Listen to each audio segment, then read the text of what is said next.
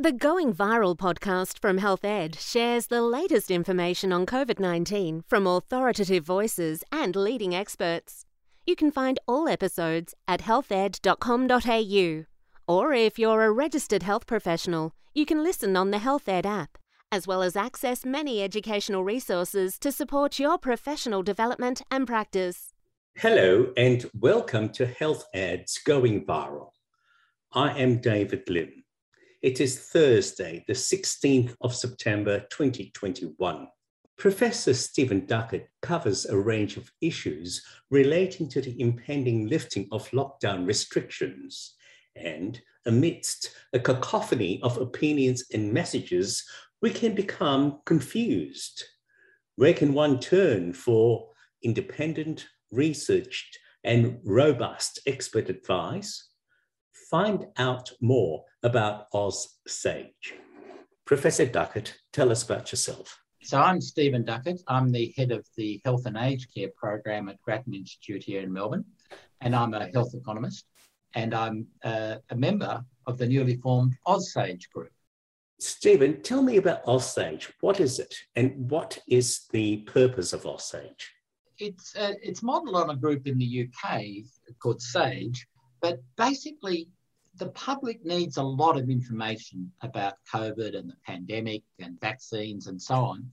And they need the information to come from people who know what they're talking about. OzSage is a group of scientists, and using that term broadly, including social scientists, uh, who have come together uh, without any payment or interest or whatever to formulate clear advice to the public. And interestingly, the, the group is very multidisciplinary. It includes people like myself, I'm a health economist, it includes virologists, it includes behavioral scientists, it includes mechanical engineers specializing in ventilation. So it brings together a range of people in a way that even some of the big research institutes can't do. And, mm-hmm. and the group works in an inclusive way. It tries to develop policy statements which are multidisciplinary, that they've been informed by a whole lot of people, people, First Nations people, people from uh, all over the country with, multi, with different perspectives. And they, they aim for, we aim for a, for a consensus and also that what we're saying is absolutely evidence-based mm-hmm. so that the public can trust it. Well, Stephen, I'm going to refer to an article in the um, Sydney Morning Herald, and I'm just going to read a couple of important phrases, and I hope that you can help to expand on it. One, and we're talking about the uh, lifting of restrictions in New South Wales. Now, one of these sentences reads, one person's freedom is another person's going to hospital, and that this plan was developed by business for business. So, what does this mean for the average person on the street, and how will this plan affect them? So, so David, uh, those are my words, and uh, I stick with them. And if I just start with the buy business for business, when I looked at the announcement, the so-called Road to Freedom, uh, in the fourth paragraph, it said that the, de- the deputy premier was quoted as saying uh, the New South Wales government has worked with industry to design this roadmap. Mm-hmm. And, and then I looked further down the page, and it was two pages later, they quoted the health minister.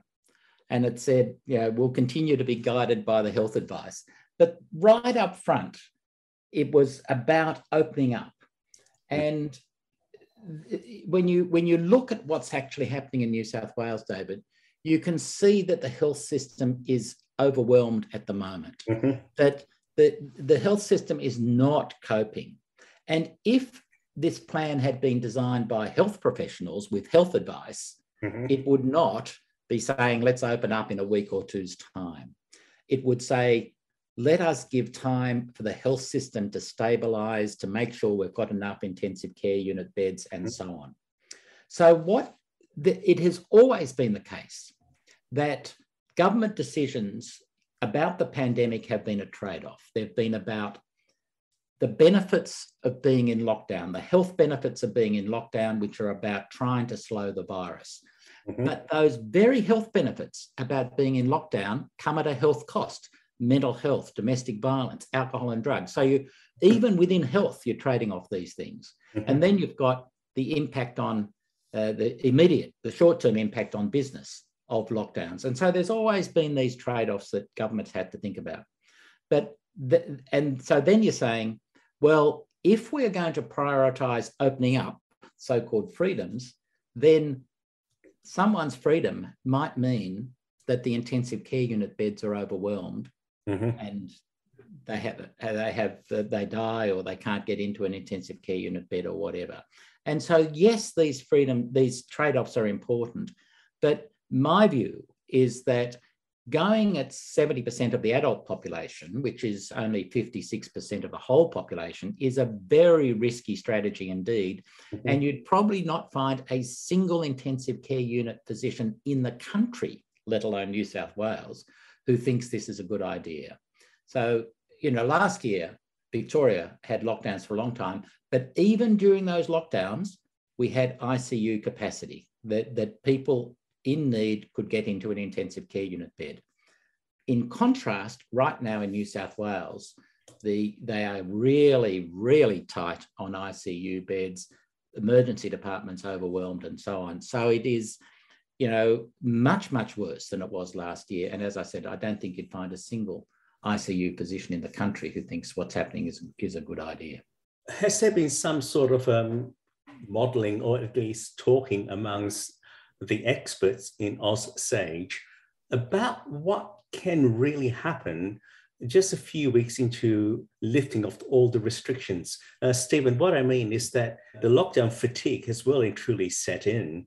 And once you give the green light to start going out, I can imagine people will be really, really doing all sorts of risky things. Ah, so David, uh, I was talking to a friend of an, an hour, half an hour ago about yeah, lockdown fatigue. Tomorrow I would have been on a plane to Broome for a holiday, but I can't do that. To, uh, all of us in New South Wales, in Sydney and, and Victoria know very well about, about the pain of lockdown.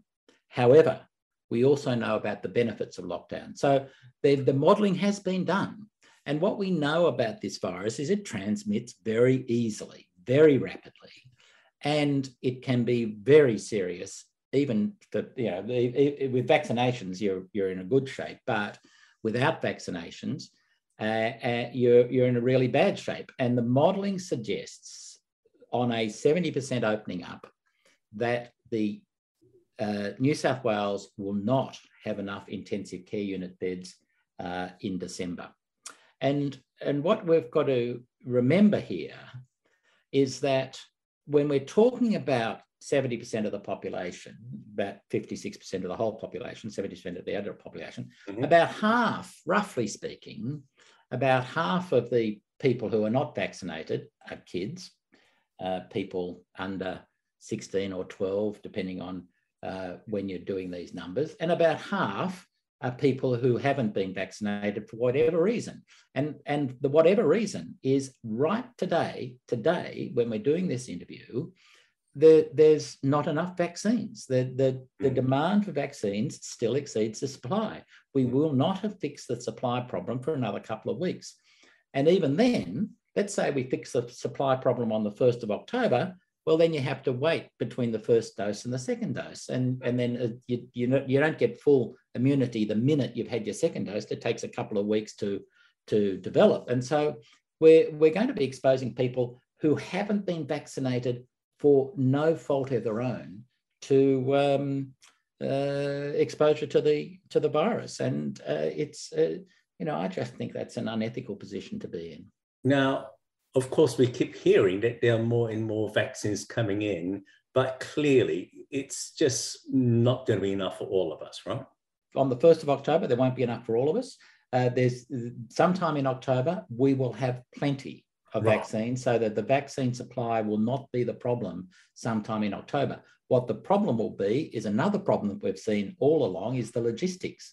Mm-hmm. How do you make sure that the vaccines get to every country town, for example, uh, and every uh, part of Sydney, for example? And that's not been a strong point uh, of this vaccine rollout, unfortunately. Now, you did make special mention about the at risk communities, including our Indigenous uh, populations. What's that going to mean for them? So, what we've seen, if I just use the England number or the UK number, England numbers for a minute. So, uh, in the first six months of this year, they had about 50,000 deaths in England. 1% of those deaths were people who'd been fully vaccinated and fully vaccinated. Yeah, fully vaccinated. So if you're not vaccinated, you are at significant risk. And so you've got communities, Indigenous, First Nations communities, with very low rates of vaccination.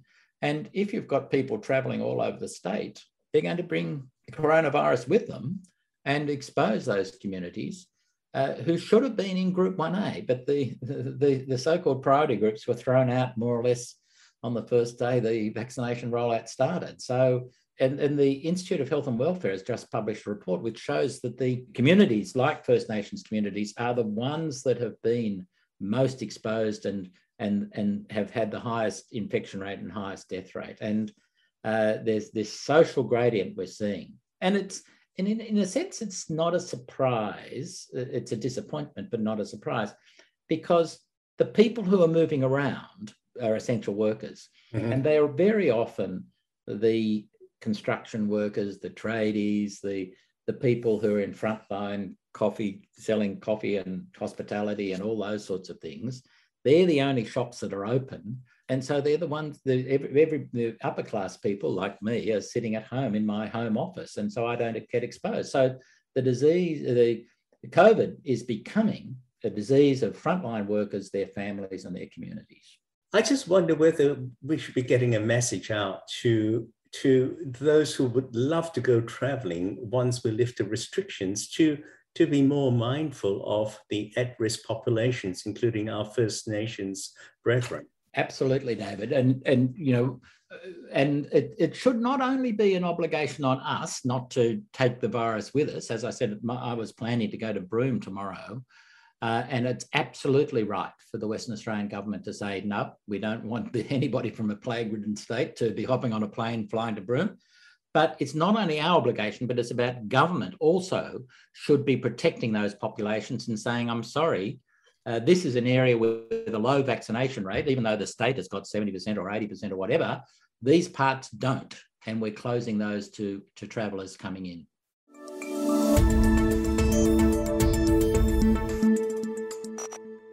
Next 90 seconds contains an important public health announcement. Hi, my name's Kristine Macartney. I'm the Director of the Australian National Centre for Immunisation Research and Surveillance. This is just a reminder to vaccinate all of our uh, patients this year for influenza. We've had a challenge rolling out both the COVID 19 vaccines and influenza vaccines, and I know that's particularly felt in primary care. But we are down on numbers vaccinated for flu this year compared with some of the excellent uh, rollout that's occurred in 2020 and even in 2019. Last year, 2020, we had almost no flu season, and there's not much flu activity this year. It's never possible, though, to predict when and if a big flu season will come.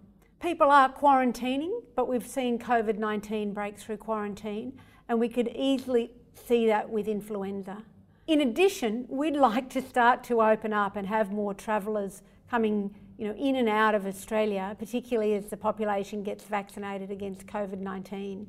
With that will come flu. So we are on the cusp at some time in the near future in having another whopper of a flu season. And that's the reason to be sure to, to be offering flu vaccine, particularly to the most vulnerable people in respect of you know, serious outcomes for influenza.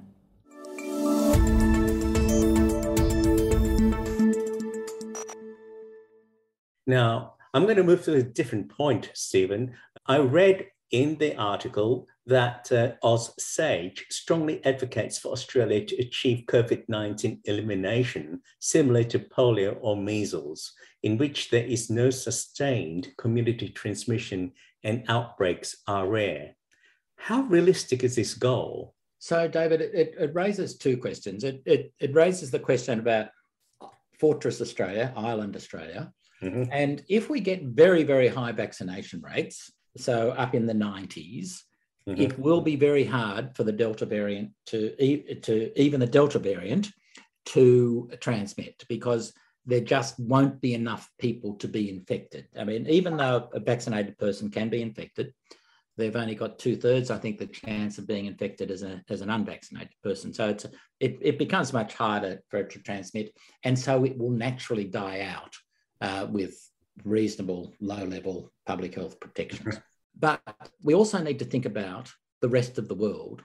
And not only countries like England, which has got very high levels of um, vaccination, but countries like Thailand, you know, the, the low and middle income countries who uh, haven't got enough vaccines either. So it is in our interest to make sure the whole world is vaccinated uh-huh. uh, so that it gives the virus less chance to mutate uh, because that's what happens with viruses. And and with with the virus mutating th- there'll be another dominant variant. What we don't know is whether the dominant variant will be nastier than delta or not. Uh-huh. so it's in our interest to make sure everyone in the world is vaccinated. Now that's a huge aspiration but it is you know we've got to be careful and we've got to be trying to stop mutations by making it harder for the virus to spread. And we've got to be always cautious about people coming into the country and making sure that, as far as possible, they're vaccinated before they arrive. Well, Stephen, I'm sorry. I, I, mean, this is a really um, important point you're making, but the discussions I seem to be hearing is all about the rich countries giving boosters, and somehow vaccine equity is not really spoken much about these days. It is really sad, David, because in other circumstances, we've been really generous with our health support to other countries. The World Health Organization has brokered a lot of Australian expertise and a lot of interest in actually reducing malaria and dengue fever and all these sorts of things so that we don't get these uh, diseases in Australia. And yet, for some reason, we haven't started talking about other people and other countries, and we've just been mindlessly obsessed with ourselves uh, all through this uh, pandemic. Uh, if you don't mind my saying, Stephen, I just seem to feel that somehow COVID 19 has made nations and many individuals look inwards rather than outwards. Uh, it has been a very interesting phenomenon. Yes, David, I, I think, you know, I, I was one of those who support the border closures and it, but it did make us, we are an island, but it made us totally insular socially. And, you know, we were so desperate for vaccines ourselves that we didn't think about what our obligations were to our neighbours and that the fact that helping our neighbour helps ourselves, helps ourselves. And I think this is a, a sadness that we should be reflecting on. Does OzSage have some sort of an idea where we might be in six months when we open up, when only 56% of the population has been vaccinated, what will we look like? So, six months, David, is a long time to look forward. Mm-hmm. But in March of 2022, we should be having a 80 or 90% of the Australian population vaccinated. By then, we might even have a vaccine for kids under 12, for example. Mm-hmm. And so we should be looking forward. It, you know, sometimes the public debate is phrased, oh, look, if, you know, if you're not going to open at 70%, when are you going to open at? Mm-hmm. Well, yes, we should be talking about opening up, but we should be talking about opening up at a safe level mm-hmm. and opening up in a way which uh, means we don't have to worry about lockdowns in the future, which means very high levels of the population vaccinated. I get it. So, really, what you're saying is listen, there's a lot of children out there there's no vaccines for them at the moment. And if we just hang in there by March, you're thinking that we will have enough Australians and children vaccinated for us to open up safely without putting our hospitals at risk. That's right. And possibly even before that, because you know, I don't think we have to just to wait right until March. I think it is possible, but you've got to be much, much more cautious than the New South Wales government strategy is. So, under the New South Wales government strategy, you can have um, events with 5,000 people. Well, you know, that's a guarantee to be a, a super spreader event.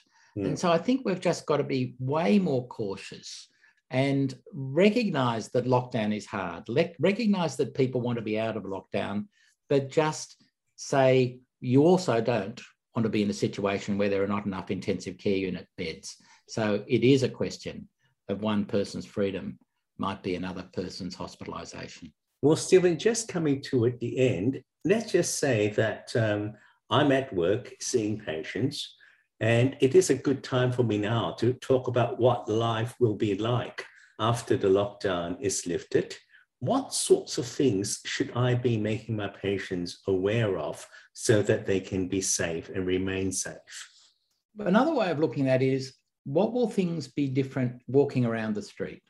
Mm-hmm. One of them will be we might be wearing masks on public transport for another couple of years, a mm-hmm. low level protection of us all. Another thing might be we might be needing boosters. I, you know, I think the, the evidence is a bit unclear, but I suspect that we will need a booster in 2022. Mm-hmm. So you don't say, look, you had your vaccination in 2021, you're safe forever, but mm keep an eye out. Are you one of the groups that we should have early boosters, or uh, are you going to be uh, having a booster just like you have a flu vaccine? That part of the job of the of the GP will be to say, now's your time for your flu vax, or now's your time for your for your COVID booster. And so there will be thinking about these issues way into the future.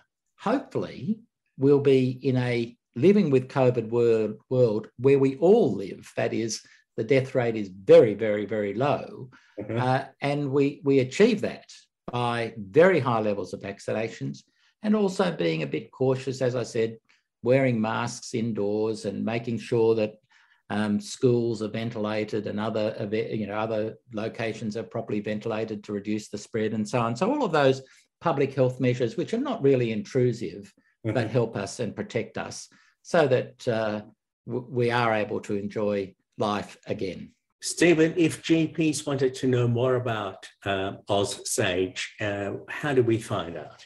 So OzSage is O-Z-S-A-G-E, and you can search OzSage and you'll find the website.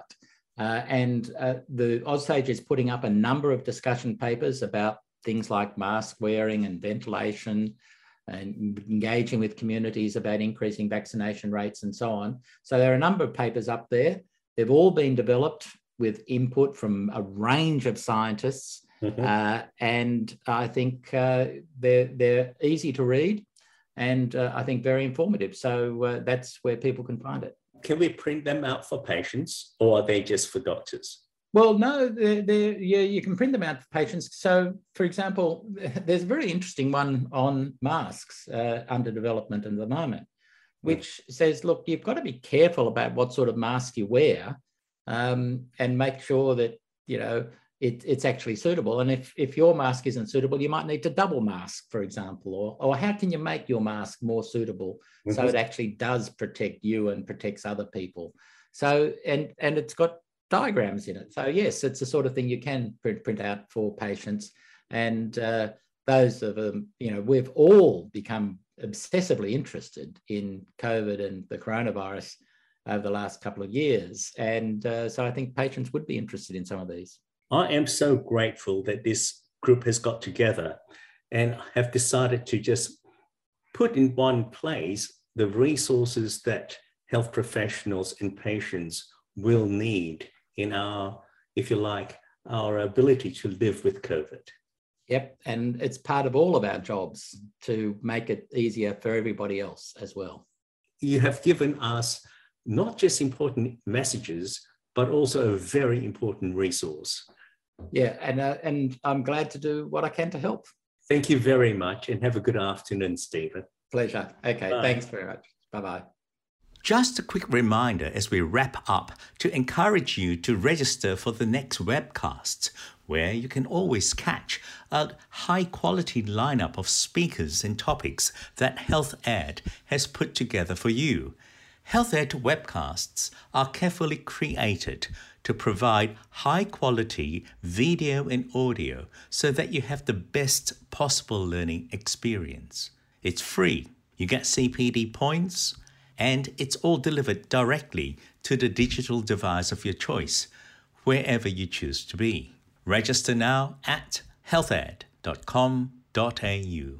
You can claim RACGP CPD points for listening to this podcast using the self claim option. Log into your account on the RACGP website, go to the CPD section and click on Self Claim.